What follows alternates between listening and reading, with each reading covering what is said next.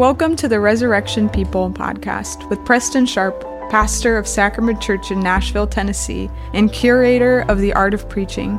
Each week, we look at three readings from the Bible, drawn from the Revised Common Lectionary. Find more at theartofpreaching.substack.com. Welcome back to the Resurrection People podcast. Today, we are looking at the gospel reading for the second Sunday of Advent, Mark 1 1 through 8. The gospel reading begins with Mark identifying his gospel as, quote, the good news about Jesus, the Messiah, the Son of God. The early church had to wrestle with this truth that they were part of this story of Israel, this long tradition of God's work throughout history, and also that Jesus rose from the dead. The resurrection changes everything, and those who followed him had to begin to reinterpret their own history in light of it. So they look at the prophets and they look at Isaiah. And what Mark does is he kind of blends Isaiah 40 and Exodus 23 20 and Malachi 3 in this beginning thing about this messenger, this voice calling in the wilderness. And then Mark introduces that this is the guy, John the Baptizer. John appears on the scene, splashing water on the people of God. His message on the surface is really simple repentance and baptism. But what does that mean? Well, the Jewish people found themselves under the thumb of pagan oppressors in Rome. Like their ancestors held captive in Babylon, they were crying out for salvation. In their quest, there had emerged significant conflict between the various political groups within the Jewish world, all trying to live out what it means to be God's chosen people, even under pagan rule. These groups would have expected many different things from a future Messiah a warrior to defeat the Romans, a king to take them back to their time as an empire, a miraculous sign from God.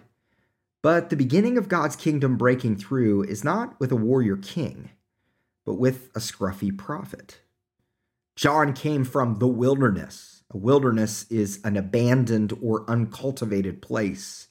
This would set off alarm bells in the first hearers because after the Exodus, the children of Israel wandered in the wilderness for 40 years.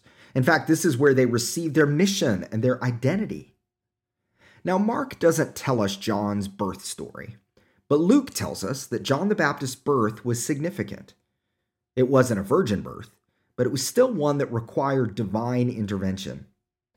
God spoke to Zechariah, a priest, while he was on his yearly rotation in the home of God's presence, the temple, the Holy of Holies, and God told him that his wife would give birth to a son even in their own their old age. This was a foretelling of the birth of a prophet, and it would have had a familiar ring to it. John's story sounds like that of the prophets of ancient Israel, and his words sound like it too.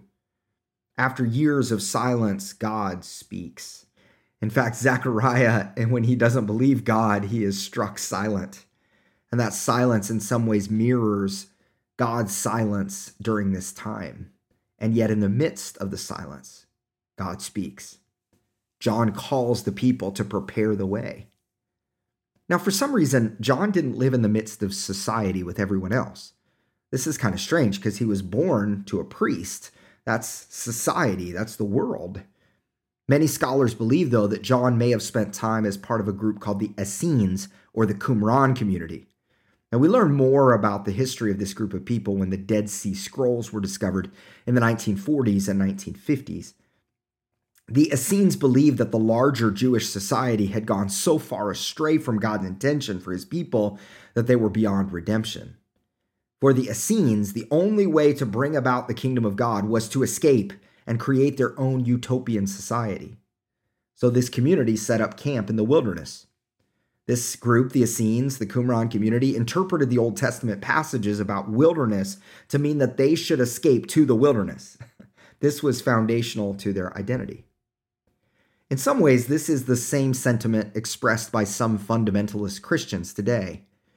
The idea is that the world has become so polluted, it is necessary for Christians to create our own con- enclaves of safety apart from the rest of the world to pr- protect ourselves and our children. But at some point, so at some point, John had left society for the wilderness. But then, unlike the Qumran community, he returns to society. He emerges from the wilderness to proclaim the coming of the kingdom of God. Something drew him back into the broader community. Something told him that God has not given up on his people, but loves the world. This, of course, is the good news of the Christmas story. God has not given up on the world. Every year at Passover, the Jewish people would recount the Exodus story when God rescued Israel from Pharaoh, bringing them through the Red Sea and across the wilderness to the Promised Land. The people of God knew this story really well. They recounted it over and over again. John does not merely tell them the story again, he turns the story into a drama, and he calls his hearers into the story. They are to go through the water and experience their liberation. They are to leave behind Egypt, which represents the world of sin in which they were living, the world of rebelling against the living God. It is time to turn around and go the right way. John is saying, in order to be ready for this thing that is about to happen, you need to know at the core of who you are that you are the people delivered through the Red Sea. God delivered you. God was faithful. Yes, he's been silent, but you are still those people. And they didn't just need to remember this intellectually, they needed to be reminded physically. They needed to walk it out. Now, many of the political aspirations of the day were likely driven by fear. And John's message is to repent. The idea of repentance is to change direction, to reorient, to point yourself in a different way. Israel anticipated the Messiah and a prof- and also a prophet. The two always go together. God's good news always comes with the revealing of the places where we're not yet ready for the good news, the prophetic voice, where our hearts are turned away. John is saying, Remember your identity. Remember who you are. Remember that you've been delivered by God and are called to be a light to the nations. And John is pointing to the ways in which this identity is being fulfilled in Jesus. In this, John is a great example of the calling of the Christian. He is always pointing away from himself and pointing to Jesus. After Christ's death and resurrection, Christians inter- reinterpreted baptism in light of Jesus. Baptism is the moment of new creation. God is once again hovering over and in the midst of the waters. Not only are we as Christians the Red Sea people, we've been grafted by grace into this family who was delivered through the crossing of the Red Sea. We are the resurrection people. When we went under the water, we participated in Christ's death, and on the other side, we participated in Christ's resurrection. The command to turn the right way also has a sharp edge to it. If you were told that someone important was coming to your church this Sunday morning, maybe royalty, a dignitary, a significant figure, we might make some unique arrangements. We'd get the place straightened up. We would make sure we were prepared. John says someone is coming who is greater than he is. John himself is not the end game. Somebody's coming. Someone is important. Someone is there to prepare the way.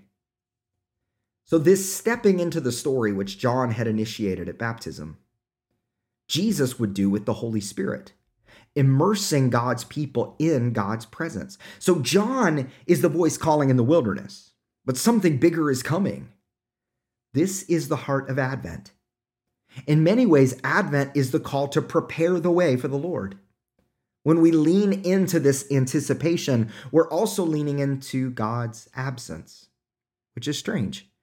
God is coming, and yet God is not fully present. God is coming, and that means in some ways God is absent. We look at a world where children go hungry, where justice is not done, where nations are at war, where families are torn apart, where people get sick, and we say, God, we need you. Yet it is at these times throughout Scripture that God calls witnesses. Ordinarily, a witness is someone who has seen something and talks about it. The Bible is full of witnesses before the fact. They're called prophets.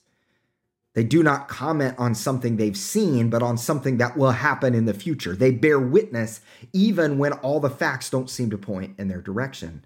So prophets say something like, God is coming, and I know your circumstances may not look like that, but that's because something is missing. And that something, particularly that someone, is coming, so get ready. Notice Mark's focus on John the Baptist as being for repentance, of repentance for the forgiveness of sins.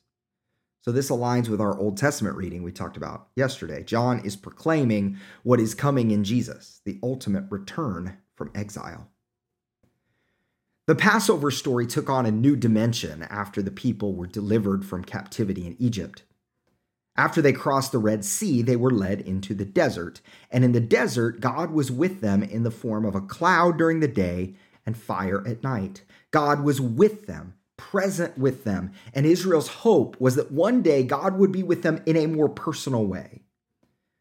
John is calling Israel back into her story but he says one is coming who will actually be God's presence, God's Holy Spirit with you, in you.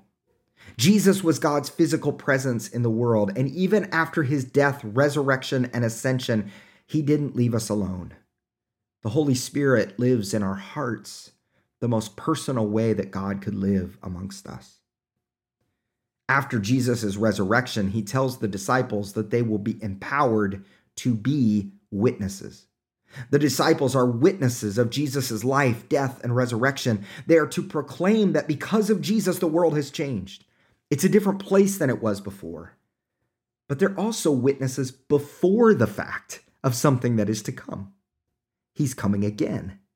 The new world has not been fully realized. It's been inaugurated, but not fully established. But it is coming.